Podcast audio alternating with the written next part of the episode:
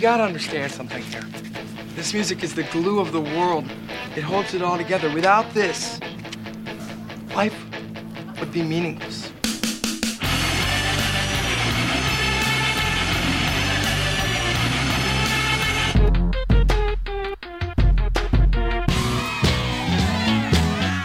What are you getting so crazy about? It's just music.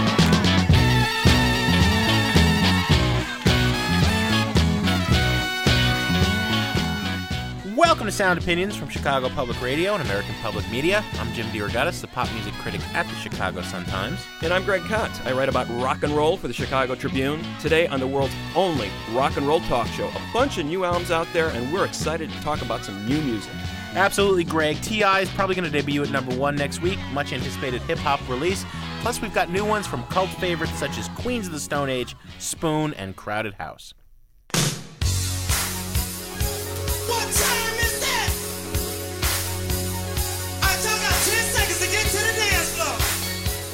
You're listening to Sound Opinions, and time now to welcome our newest affiliate.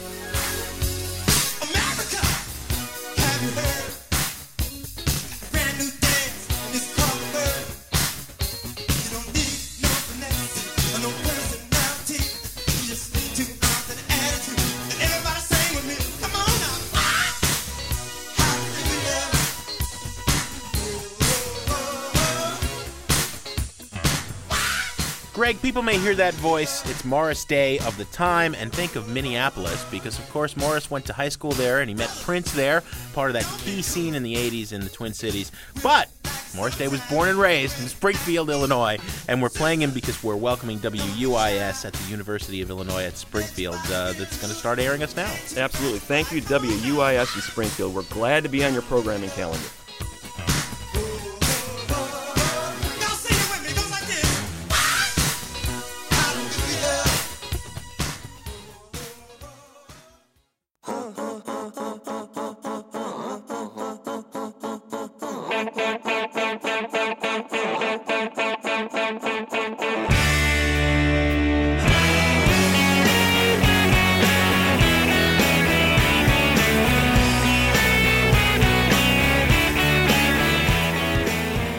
Is a song called Pump Up the Volume from the second album by the British quintet Art Brut.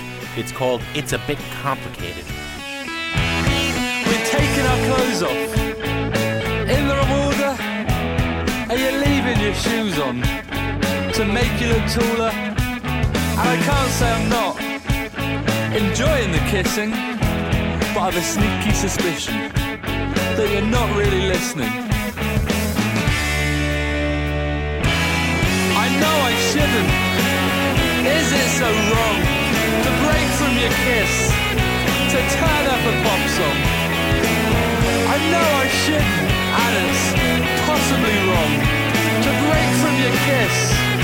To turn up a pop song? I'm taking it slowly. Eddie Argos, the leader of that band, singing about uh, being such a music obsessive that he breaks off a kiss to turn up a pop song. I don't know. Can we relate to that?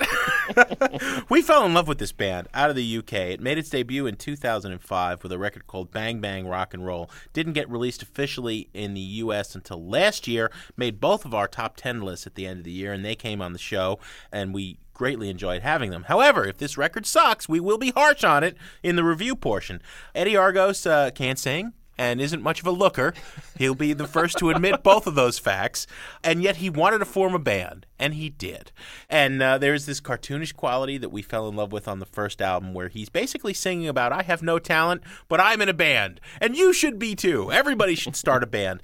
To me, it's as if. Um, the entire spirit of Nick Hornby's High Fidelity, the novel and the movie that followed, or everything Lester Bangs ever wrote has been reincarnated in the persona of this one guy, Eddie Argos, who is doing it, can't believe he's doing it, admits he has no talent, and yet he he's in a band just because he wanted to and he couldn't imagine not doing it.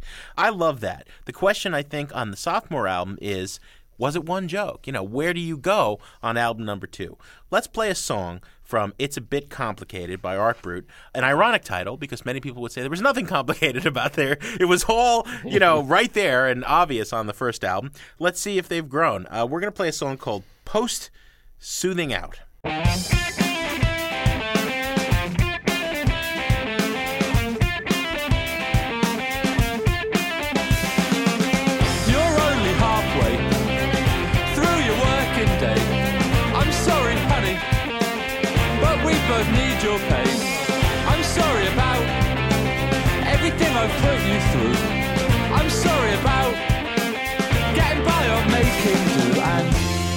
Day is just like starting over. We try so hard, but we keep on falling over. Every day It's just like starting over. We try so hard, but we keep on falling over. Every day is just like starting over. We try so hard, but we keep on falling over.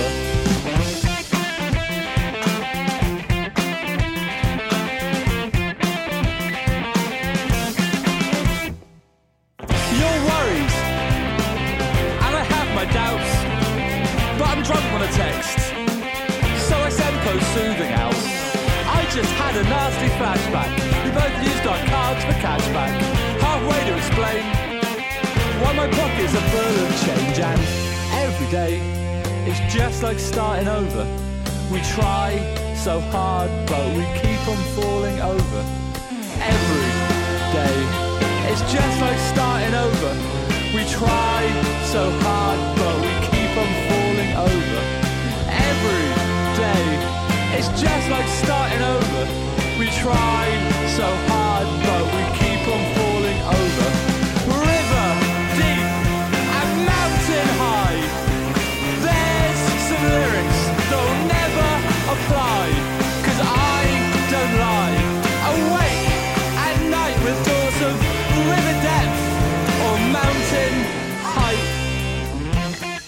Post Soothing Out from Art Brut's second album, it's a bit complicated. Key line in that record uh, We try so hard, but we keep on falling over. If that is not every schlub right there in Eddie Argos' voice in that one line, that explains his entire outlook on life. He keeps trying and he's trying, but he never quite gets where he wants to be. It's true. And we love him for it. Yeah, Uh, he you know, actually played that song and, and gave us a taste of it when they came into the studio. what's wonderful about this band is that even though a lot of people think that humor is ironic, Argos is totally sincere about this Yeah, stuff. yeah, I think he-. He, means it, and that's It's what's true. so endearing about this band. What's amped up on the second album, Jim, uh, comparison to the first one, it's very similar. Uh, it's that scrappy three-minute song approach, garage rocky guitars. They've amped up some of the hooks. Uh, the vocal harmonies are way up on this record. They've uh, Mm-hmm. emphasized the melodies with those backing harmonies. Argos is in still fine, self-deprecating form. He tries and he tries to have these solid relationships, and they keep falling apart on him despite his best efforts. Rock and roll is the one salvation in his life. But Yeah. even rock and roll is a little mischievous in this thing. I mean, okay, you're you're going to kiss that girl, and you're and you're sort of swayed by that song playing on the radio. And I you're know. thinking, was that is that a good thing that I- you're being saved by the rock and roll song that uh, well, particular he, instance? he's loving the music so much that he can't concentrate on his lover, and and that's the thing. You know, I, I think that this guy's eminently relatable. You know what I mean? Yeah. Any true music geek has a little part of Eddie Argos in them, and he is all of us.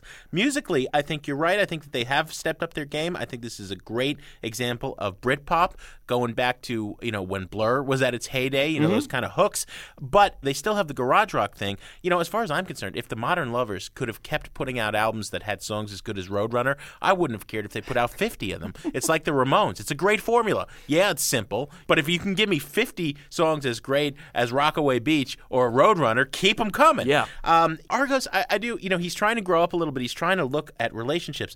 I think the song Jealous Guy is a great example where he's uh, in bed with his girlfriend and he wants to wake her up to make love to him just because he's insecure that he can't measure up to the other lovers she's had in the past. Right. And because he's so insecure, he's not able to perform. and so it's this vicious circle. And the guy is melting down. And he's, but he's laying there in bed next to a beautiful woman and he's melting down completely out of his own paranoias. It's, it's a wonderful song. And meanwhile, he's got this other layer going on where he's hearing about these beautiful relationships in these pop songs. You know, he Right. he, he writes a love song to the hiss of the tape and the, the crackle of the vinyl in Sound of Summer. The Sound of Summer is not the birds and the bees; it's the vinyl crackling and the Yeah. tape hissing. Yeah. And at the same time, he's saying things don't work out the way they get sung.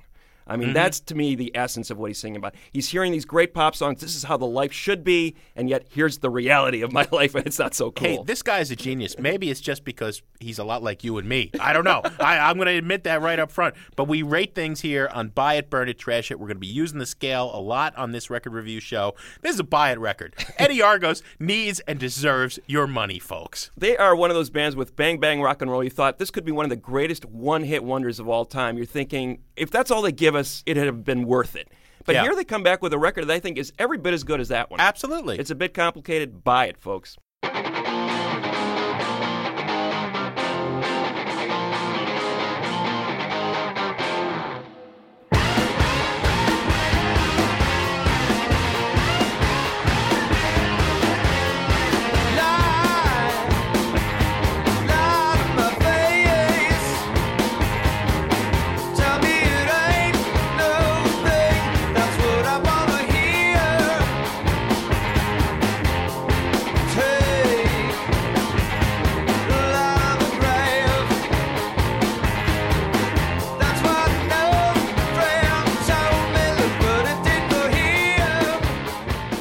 That is Queens of the Stone Age with a song called Threes and Sevens from their new album Era Vulgaris. The main songwriter, guitar player, and the brains behind Queens of the Stone Age since its inception in the late 90s, five albums ago, is one Josh Homme. Uh, if you go to Europe, apparently it's pronounced Josh Home, and some people like just call him Homie. Homie seems to be the one that we've settled on lately. Josh Homie, six feet seven inches tall, 250 pounds. He could be playing linebacker in the NFL. He was in a great, great metal band from uh, the desert country in Southern California in the early 90s called Kyuss. Out of Kyuss came Queens of the Stone Age. What was wonderful about Queens of the Stone Age, and still is to a large extent, is they were in some ways satirizing heavy metal and at the same time celebrating it. They derided the, the heavy testosterone of uh, heavy metal, but at the same time, they were playing these big riffs and they were bringing a sensuality to it that I think was missing in metal at the time. That self titled first Queens of the Stone Age record that came out in 1998 uh, still, I think, is one of the landmark works of that era in the way it sort of reinvented metal for a new era. This is their fifth record. Let's listen to a track from it before we review it. To my mind, it, it's one of those tracks where he starts to talk about some of the issues facing this band because there have been some internal problems within the band. Nick Oliveri, his longtime songwriting partner and friend, uh, was booted out of the band a couple albums ago. To some degree, some people say the band has never been the same since Oliveri uh, left. We're going to discuss that in a minute, but here's a song where I think he's d- addressing some of those issues of being in that in the spotlight and how he's dealing with it. It's called "I'm Designer" from Queens of the Stone Age on Sound Opinions.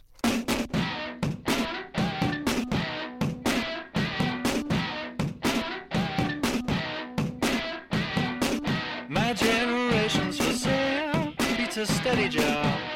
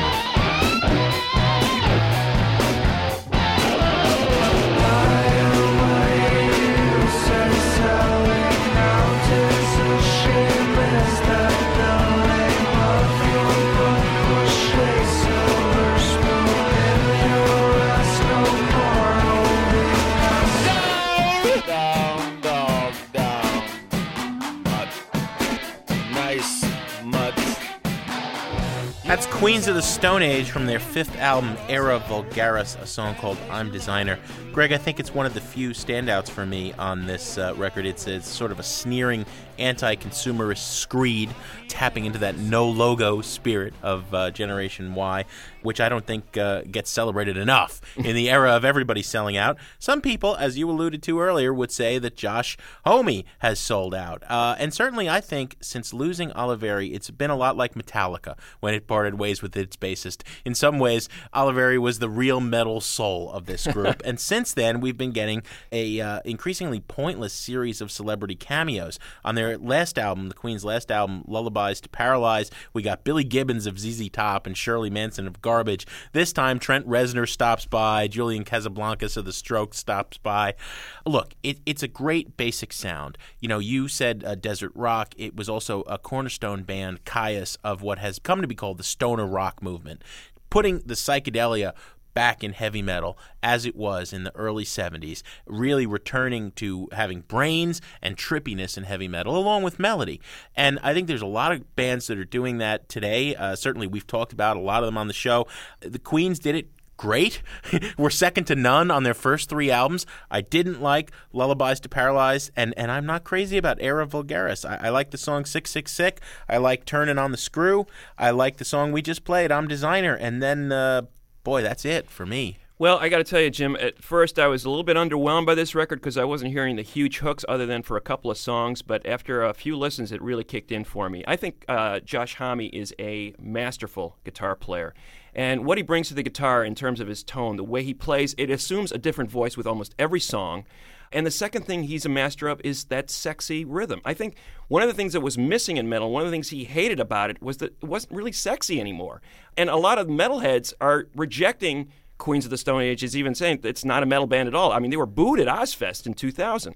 I don't think that bothers uh, Homme at all. I think he's created kind of a, a, sound that is uniquely his own, and I think this is a return to form. I would say the best albums that they made are the first one and the second to last one, uh, Songs for the Deaf, which did have a number of cameos on it. Mark Lanegan was a vocalist on that record. Dave Grohl was drumming on this record. This one is relatively cameo free. I mean, Julian Casablancas supposedly sings on this record. I can't figure it out what song he's on and, and where his vocal presence is. But I think as a showcase for Homme as a great guitar player and a master of those sensual rhythms, I think this is a terrific record. It's one of those Oh, records wow. I get lost in, and I, I would say buy it. It's one of the I don't know. one of the three best Queen's records. I would say go buy everything and anything that High on Fire or Sleep has done well before uh, this record. It's it's a burn it record. I like those three tracks. I like them a lot. But otherwise, I think Homme's beginning to phone it in.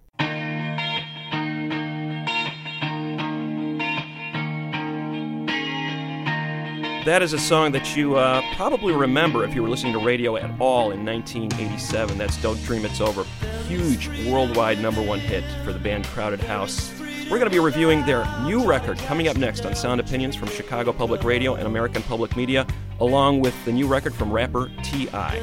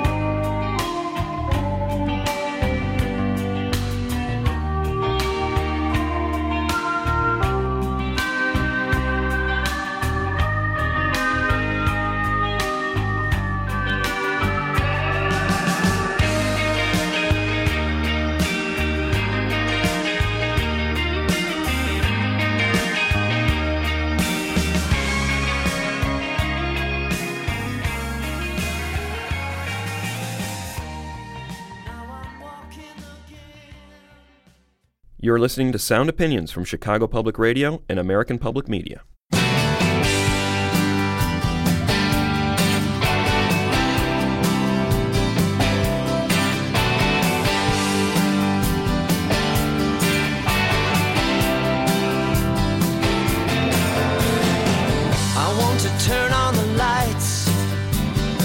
to keep your hopes alive.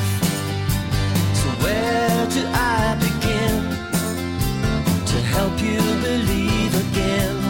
That is a song called Even a Child, probably the most upbeat tune on Time on Earth, the first new album from Crowded House in 14 years.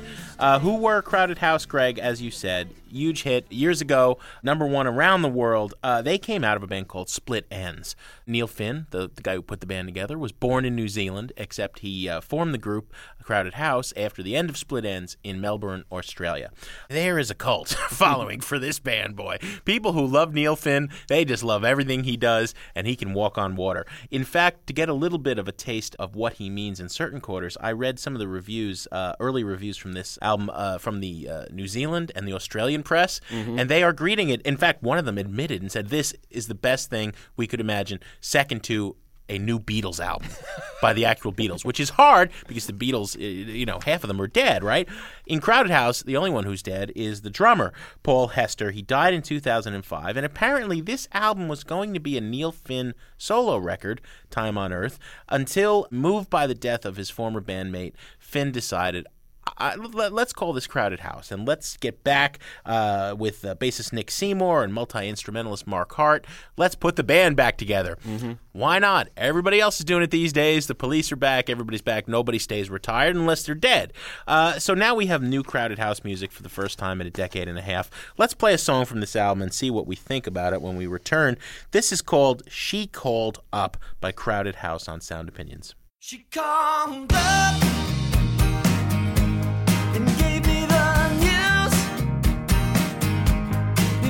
so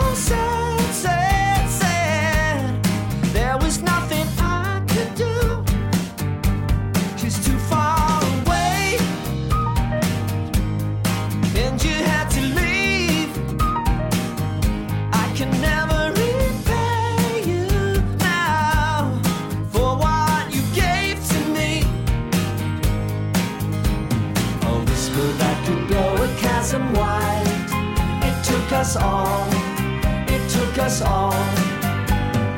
Pushed apart the mountains and the tide. It took us all. She called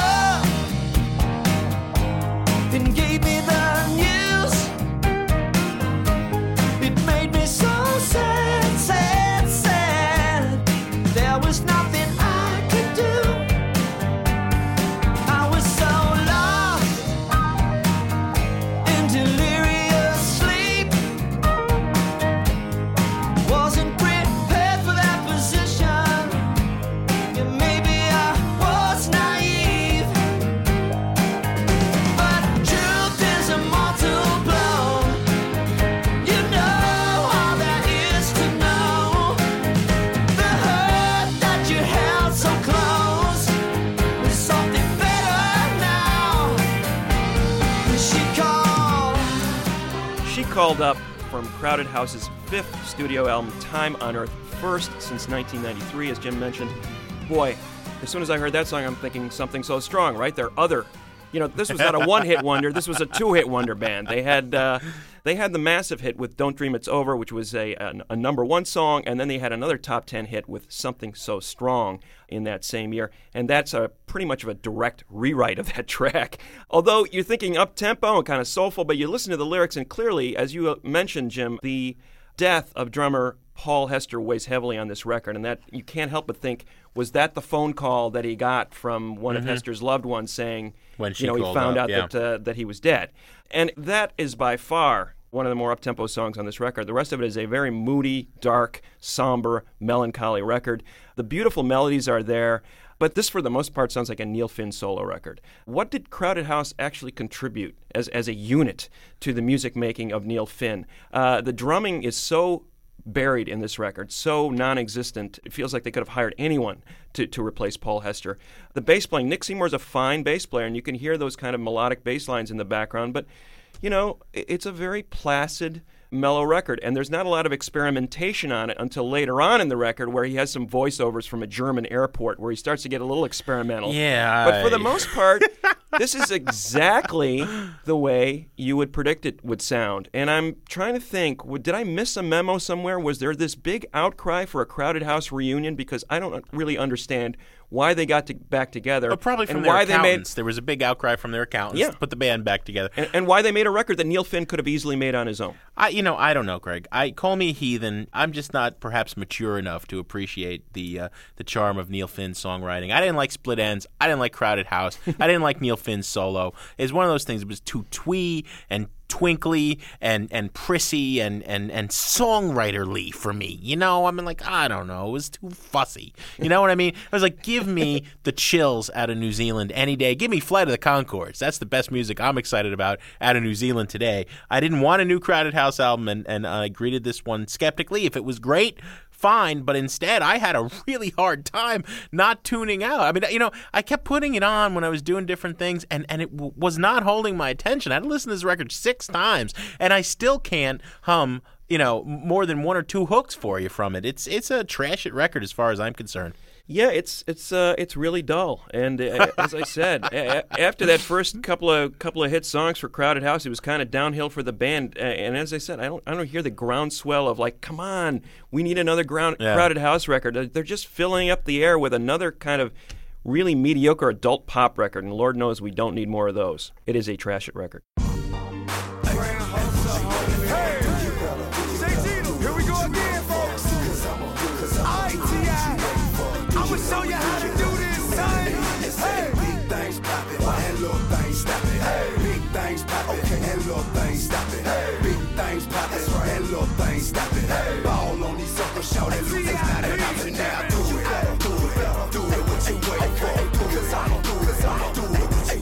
That is the rapper T.I. with Big Things Poppin', the first single from his fifth studio record, T.I. versus T.I.P.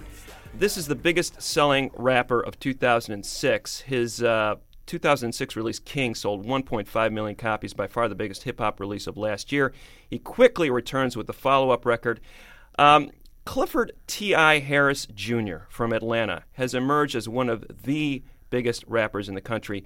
Uh, not just a, a, the epitome of that dirty South Atlanta sound, but uh, in competition now with uh, Jay Z and 50 Cent and Eminem as the preeminent MC of this generation.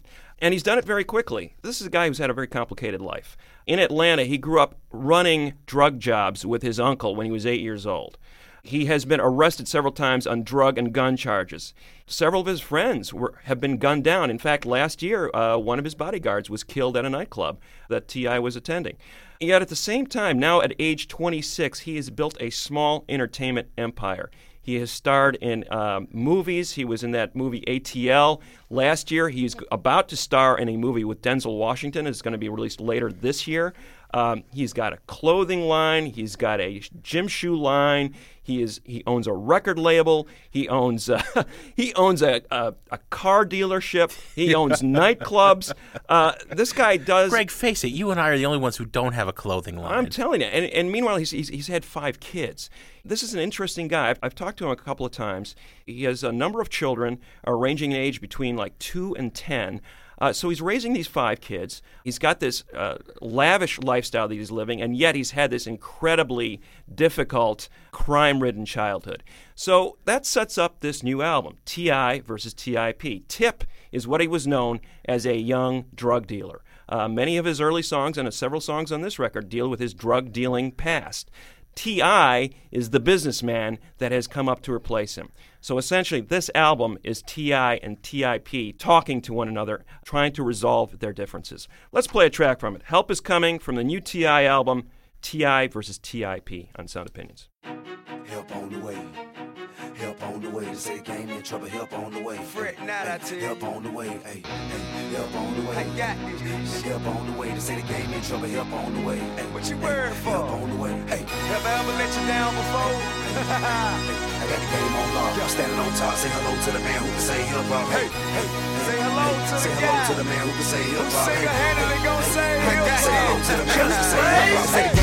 The up and the records ain't selling. It was bad, no six, getting worse, no sell. Market oversaturated with all the bootlegging. When it's getting better, shout ain't no telling. Well, Lee or get him then messing. Then hit Kai, tell him, tell Kevin. Craig, Julie Green, while all of them present. That 50 million gave me was a sound investment. This time around, we gon' sell five no less than four on a slow day. Call together bed. By the way, if you're a winner, I'm the one you should bet with. Jay, tell him we the wrong nigga to bet. Yeah, grand hustle, homie, I'ma make you respect. They say the market share's down, so I ain't affect. Tell the labor relax and they don't need to stress shit. Just cut the check and I handle the rest. Say the game in trouble, help on the way. Don't worry about that, help on the way. Say the game in trouble, help on the way. I got this shit on the way. Say the game in trouble, help on the way. Don't worry about that, help on the way. Say the game in trouble, help on the way. I got this shit, help on the way. Got the game on. I'm standing on top. Hello to the man who say help on. Got the game on. It ain't gon' stop. Hello to the man who say help on. Got the game on. I'm standing on top. Say hello to the man who say help on. Got the game on. It ain't gon' stop. Say hello to the That is a track called Help Is Coming by T.I. from his fifth album, T.I. versus T.I.P. I was eager to play that one, Greg, because I think it's one of the strangest uses uh, in hip hop of an organ ever. You've got this thing that's midway between Yes and Deep Purple, and and T.I. uh, flowing in his frenetic style over that, really fast. Actually, it's not typical Southern sound. He is the self-proclaimed king of the South. I think there is the nugget of a brilliant idea on this album in that uh, you know he, he's fighting between these two personas the businessman as you said T.I. and the old drug dealing self T.I.P. unfortunately it's a completely failed opportunity. You know last week when we did the panel discussion about the state of hip-hop and the use of some words the n-word bitches, hoes, and people criticizing that. One thing a couple of uh, listeners said is, well, where were the people defending the use of those words? Yeah, they're pretty vile, but what's the other side of the story? Here's this album's going to debut at number one, and T.I. is offering his response uh, in the person of, of responding to Oprah, who was one of the most outspoken critics of these words in hip hop. What does he have to say to Oprah? Hey, you know, the N word, uh, hoes, and, and bitches, they do exist. I ain't making this up. You know, and it's like, man, what you know, what are you talking about? You know, it's like that's the best you can do. You're pandering by using these hateful words that many people find offensive. He's just not doing anything artistic with them. He's just dropping foul words and and, and playing up to cliches. There isn't really a difference between T.I., the modern record mogul and businessman, and T.I., the street businessman who was selling drugs. This could have been a, a, a great idea, but I, I think it's mainly a blown premise. Yeah, I, I agree with you to an extent. It's definitely a blown premise. It comes out in three acts. Uh, the big problem here is that you've got a couple of stars who need each other. Uh, you, T.I. needs T.I.P., and T.I.P. needs T.I., and and they finally get together at the start of Act Three, where they're talking, where T.I. is Talking to talking to himself themselves, in the mirror. They, they come together and they have an argument. You see, if you recall back in Trap Muzik, Meet we me at had the mirror, this problem man. once before. Come to the mirror, man.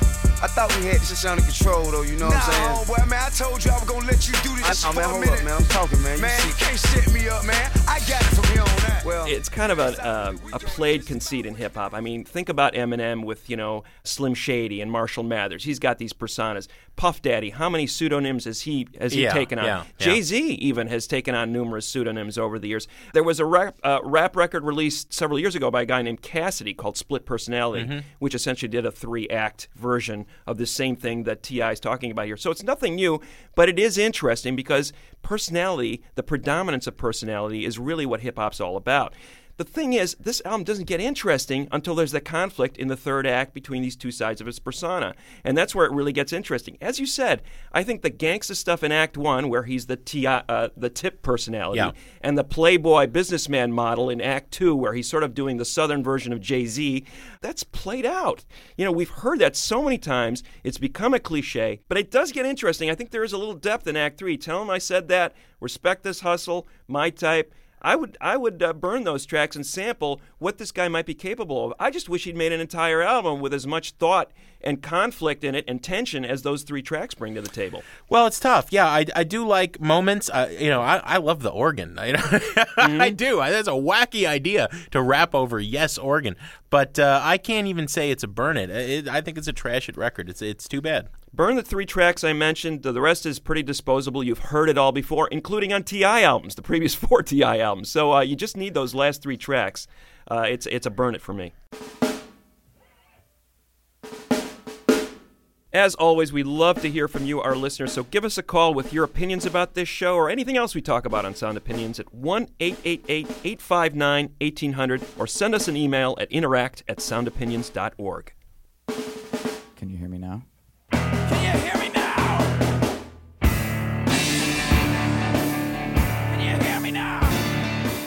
Ah, Greg, that's a little bit of the new Shellac album with Steve Albini ranting about radio, a standout track called The End of Radio. We're going to review that new Shellac album and the new album by Spoon, Gaga, Gaga, Gaga, when we come back on Sound Opinions from Chicago Public Radio and American Public Radio.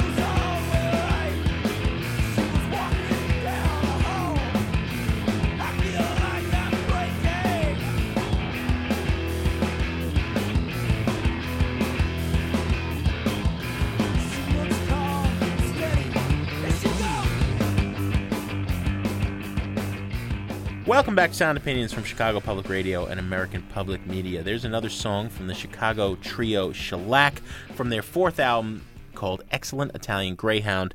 That track is called Steady As She Goes. Greg, this is not a prolific or particularly timely band. it's been seven years, amazingly, since the last Shellac album. That's almost half the time that Crowded House was apart, right? Yeah, exactly. They all have day jobs. Unbelievable. Well, yes, and that's why they're most famous. Mr. Albini, Steve Albini, leader of this band, is the celebrated recordist. Don't call him a producer or he'll uh, get medieval on your butt, right? Albini has worked with acts great, Page and Plant, PJ Harvey, Nirvana's In Utero, and Small. You know, anybody who wants can hire out his studio for a couple hundred bucks a day, come in and knock out a record in 12 hours. He is uh, very utilitarian, blue collar, says, you know, you hire a plumber to fix your pipes, you hire me to record great rock sounds. And indeed, one of the things that's great about Shellac is is the way those records sound. I mean, to me, they make records like the best Blue Note jazz albums of the 50s. Even when the group wasn't on or particularly a great group, the way that they sounded just had a magic to them, you know? And Albini kind of favors that old-fashioned recording technique. One microphone in the room. This is what it sounds like if you were standing in the middle of, of Albini's guitar and vocal, Todd Trainer's drums, and Bob Weston's bass. Uh, The other guys are no slouches. Trainer has done some great solo albums. He's been in some really cool underground bands. Weston was a guest on Sound Opinions not long ago when he, he's now part of uh, Mission of Burma, doing the behind the scenes stuff. They have all worked in the studio with Albini. They're all masters at getting sounds themselves. And every once in a while, they get together, and some people go bowling, some old friends get together and play poker. These guys make this harsh, abrasive, experimental noise rock live and on album. As I said, it's been a long wait for Excellent Italian Greyhound. Now it's here. Let's get into our uh, thoughts about it after we play this track. It's called Be Prepared. It's uh, one of the ones that spotlights Albini's vocals and guitar on Sound Opinions.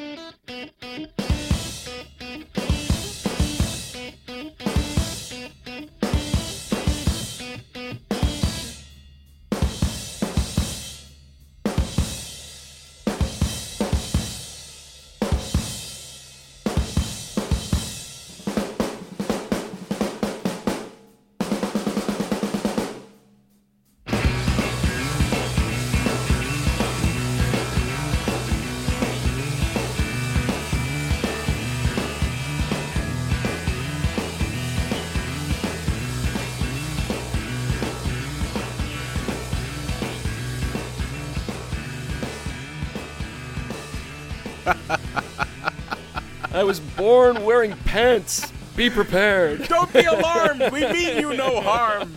Be prepared. That is uh, Shellac with the song Be Prepared from their fourth album, Excellent Italian Greyhound. This is a band that uh, has tongue very firmly in cheek on a number of songs on this record, and uh, it's terrific when they do. We play that song, The End of Radio, at the outset. Minimalist band in a lot of ways uh, drums, bass, and guitar, and they never really veer much from that formula or format. No overdubs. But no way. uh, within those apparently narrow parameters, they get, they get a lot of mileage and a lot of variety. The end of radio enables uh, Albini to put on this theatrical guise as the last DJ on Earth broadcasting, making the last broadcast out to a, a dead planet. And in Be Prepared, uh, again, the tongue firmly in cheek, uh, you know, the sarcasm just dripping from that song. At the same time, they're, they're dishing out some powerful rock music. This is a band that, as you said, Jim, the recording is pristine. No band sounds quite like Shellac simply because of the way they're recorded. You can hear the drums, you can hear the bass, and you can hear the guitar. They're on an even plane. There's none of this compression that mucks up a lot of commercial yeah, yeah, studio no, recordings. I- I- and I didn't literally mean they use only one microphone. What Yeah. I'm trying to say is that is that that's how they play. You know, uh, John Paul Jones always said of John Bonham, he could play a piece of cardboard and it would still sound like John Bonham. Yeah. And these guys attack their instruments in that way. Albini has a very underrated guitar sound, hugely influential. I forgot to mention this up top. Through the 80s and the indie rock era with Big Black and followed up with Rapeman, where he first played with Trainer. A lot of indie underground noise rock would not exist today Oh, if it hadn't been for the ground that Albini blazed. Absolutely not. And I think it's off putting to some people who are used to the very processed, very compressed recordings that you hear on radio, on most commercial recordings, to hear, well, this is what a real band sounds like. I mean, Yeah. those drums are right yeah. up front. They're right in your face. Todd Trainer's a terrific drummer. Amazing You can guy. hear every note he plays. Every little cymbal Mhm. tickle is, is right right in your face. Massive bass sound. And as you said, the guitar playing, there's times where it sounds like a trash compactor. And I mean that with total reverence because he, you know, he's intentionally not playing blues chords or blues motifs. I mean, he is inventing a new vocabulary for Yeah, well, this didn't he credit himself during Big Black's days with guitar sking? Yes. that's what he played. Guitar sking. So, so what we have here is a is a truly when people talk about terms like indie rock and punk rock or post punk, what does it mean? You start in this direction here, folks, and then work your way backward. Uh, Yeah. That's what this band is doing. Uh, at the same time, they can tax your endurance. Oh, they Uh, can suck. There's a track in the middle of this record, genuine Lulabelle, Yeah. that well, it might be interesting to listen to once, but I can't see myself voluntarily going back and listening to that track for another nine minutes and enduring that. At the same time, there's a couple of instrumentals tucked in here, kind of almost like you think there's this two-minute throwaway called Kitty Pants. Which actually is one of the most melodic things Albini's ever played on guitar. It, it's kind of this just stuck at the end of the record and this kind of cool contemplative melody, which shows a side of shellac that I didn't even know they had.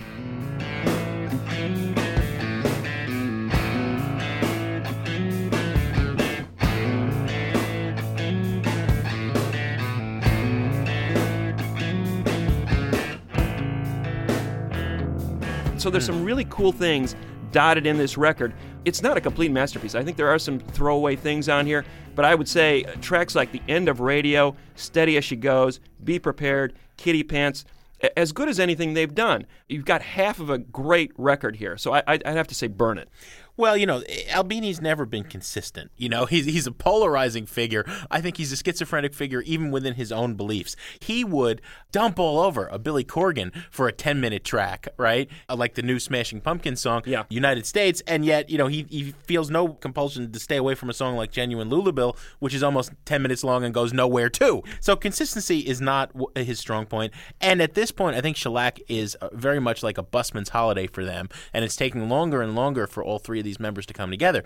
It doesn't sound like it was cooked long enough, this album, except the stuff that's really well done, like you said, End of Radio and Be Prepared. I mean, those are just great songs. I, I wish the entire album was that good. Yeah. I think half of Thousand Hurts, the 2000 record that we got from them last, was excellent. Half of this record is excellent. If we put those two excellent halves together, we'd have a masterpiece.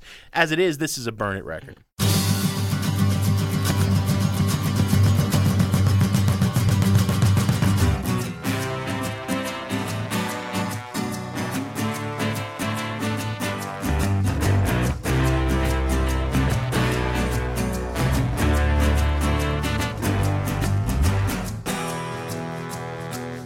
Picture yourself in a living room.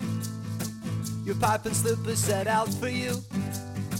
I know you think that it ain't too far. But I I hear a call of a lifetime ring. Felt the need to get up for it. Oh, and cut out the middleman. Get free from the middleman. You got no time for the messenger. Got no regard for the thing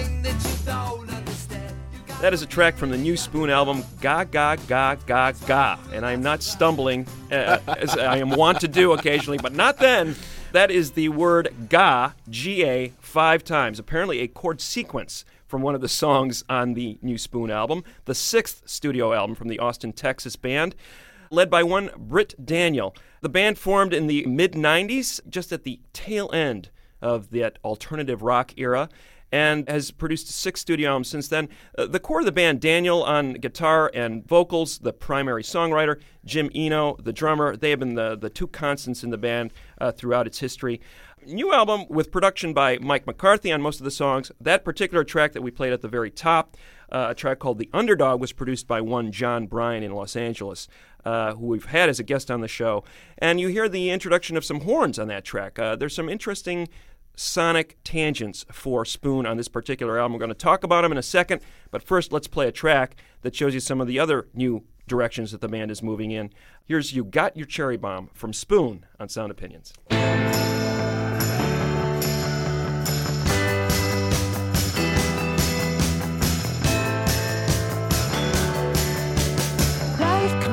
So fair,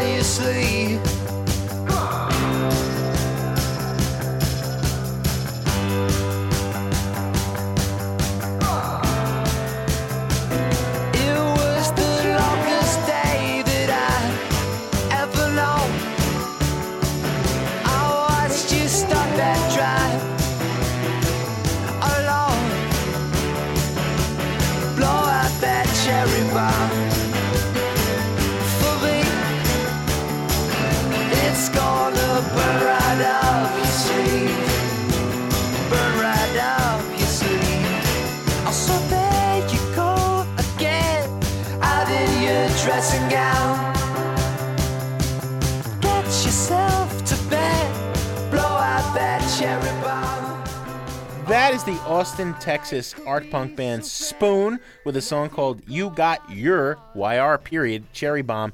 These guys clearly have a thing with weird titles. The album is called Ga Ga Ga Ga Ga, and it's coming to us from Merge Records, Greg. I think that's part of the key to understanding this. Merge instantly this year became one of the most successful independent American rock labels ever with Arcade Fire going gold. Arcade Fire is going to be on our show next week, interestingly enough. And, and I think Spoon is right on the cusp of breaking that big. After nearly a decade where they've been pedaling in the underground, slowly but surely expanding a basic sound, I think very much in a career arc similar to Modest Mouse's, mm-hmm. I think they're ready to explode. You know, they did the soundtrack for that film Stranger Than Fiction last year. Their music has been popping up in commercials, and they've been getting better and better at the same time. They essentially had a very uh, basic, simple idea initially early on. Two big heroes, I think Talking Heads and Wire, the English art punk band. And it was stripped down, it was minimalist. They were making a lot out of simple guitar patterns, out of that driving keyboard, one note repeated over and over and over again. And, you know, minimalist, kind of impressionistic, almost haiku like lyrics by Britt Daniel. And now I think, much like the Talking Heads and Wire, both of them in 1980, expanded the sound in a way that made listeners hit themselves in the head. The Talking Heads with Remain in Light and Wire with 154, where suddenly people said, Oh, now I get it. All that weird angular stuff under all of that. This was a great dance band and one that had great hooks. I think that's the moment the spoon is at right now because by bringing in the horns and being groovier than they ever have in a less angular way. Uh, There's a lot of Stax Motown soul on this record. Wow, you know, whoever knew that was in them. Uh, I think that they're just uh, this is a great, great, great album. It's got me really excited. Yeah, it's uh, it's very minimalist in a lot of ways. Still, it's very stripped down, and yet they've added more instruments to the palette. It's the way they use them that that's so unique. Ten songs, maybe thirty six minutes. Never, nothing overstays its welcome. I just love the way they think about rhythm.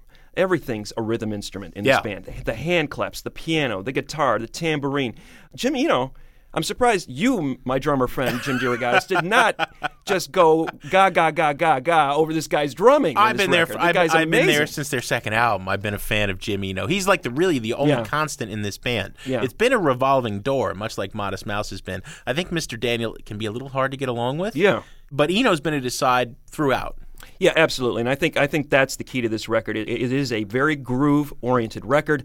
He throws those hooks out kind of almost like little teases. He never Mm-hmm. kind of, you know, you never feel the overblown chorus coming on, but at the same time, 3 days later, you're humming this little in hook your in your head. Yeah, and yeah, he's yeah. got he's he's got you, and and that's what I like about this band. Ever since I would say the Girls Can Tell record, and in particular Kill the Moonlight in 2002, I really really started appreciating what this band was doing on a very minimal level. And and this is a record. I- I think this is like the third or fourth really good record they made in a row. Sooner or later, as you said, people are going to figure out. Spoon's a great band. Yeah. Uh, and maybe this is the record. It's a buy it record. Absolutely, Greg. Uh, I love this record to pieces. It's a buy it from me too. I mentioned a minute ago what we have on the show next week. Remind our listeners. Yes, indeed. The Arcade Fire label mates of uh, Spoon with the band we just talked about. They're going to be in the studio for a lengthy interview with two of the key members of the band. We're going to be playing lots of music from one of the most talked about bands of 2007. Good stuff. We got some thank yous to say. Sound Opinions is produced, as always, by our ace team of Todd Bachman, Matt Spiegel, Jason Saldanha, and Robin Linn, with Chuck the intern serving as our intern. Uh, and Torey Southside Malatia is our executive producer, our fearless leader, and a man about whom uh, I don't think it's any exaggeration, Greg, for us to say we are Ga gaga. ga ga ga. Yeah, gaga, ga, ga.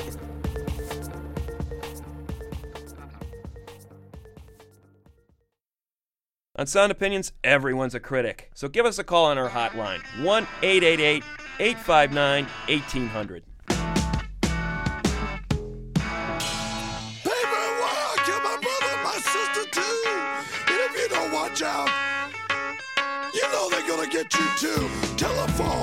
Telephone, telephone, telephone, telephone. New messages. Hey, this is Jake Willis from Chicago. I was kind of bothered you guys put the Bangles Walk Like an Egyptian in your top whistling list, because that's my whistle. That's an analog synthesizer. You should listen to that again.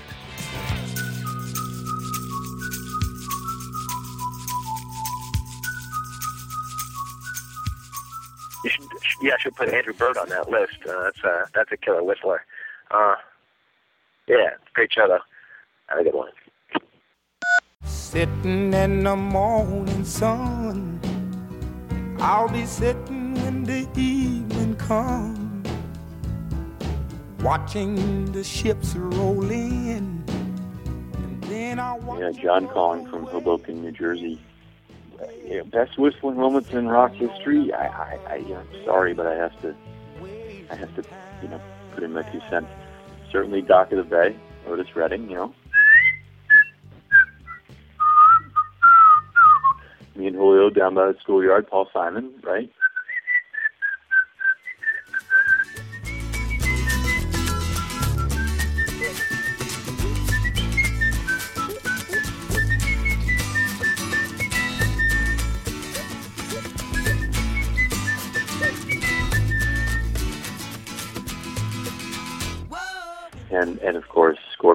Winds of Winds of Change.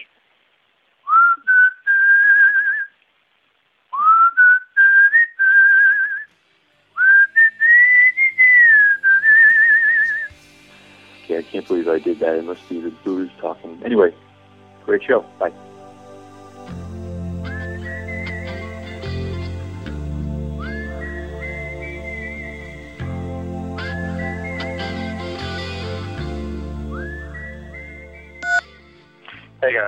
My name is Lance, and I'm calling from Park Forest. Just heard a promo for your show that features great whistling parts in rock and roll. Now, the song is Reba, the band is Phish, and it is by far one of the most, the hottest whistling part in rock and roll.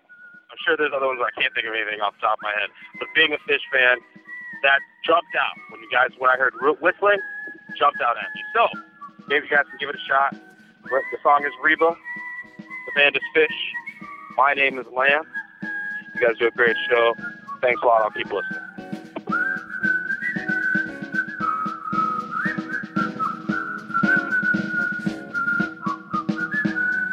Bag it, tag it, sell it to the butcher in the store.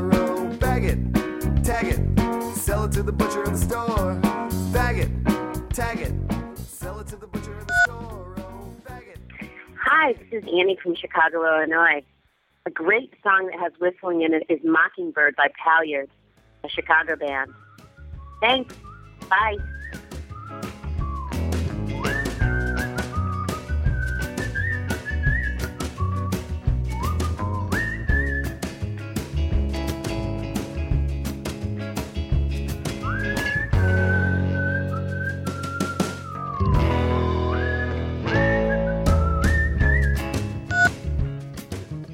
Hi, this is Kathy from Rochester, Minnesota.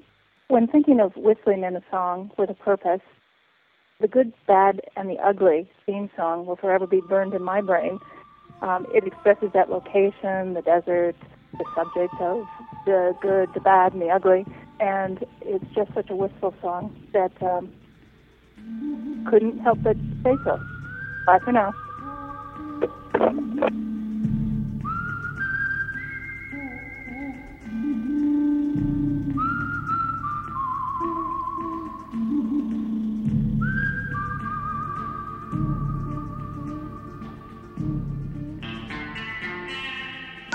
No more messages. To give us your opinion on Sound Opinions, call our hotline 1 888 859 1800.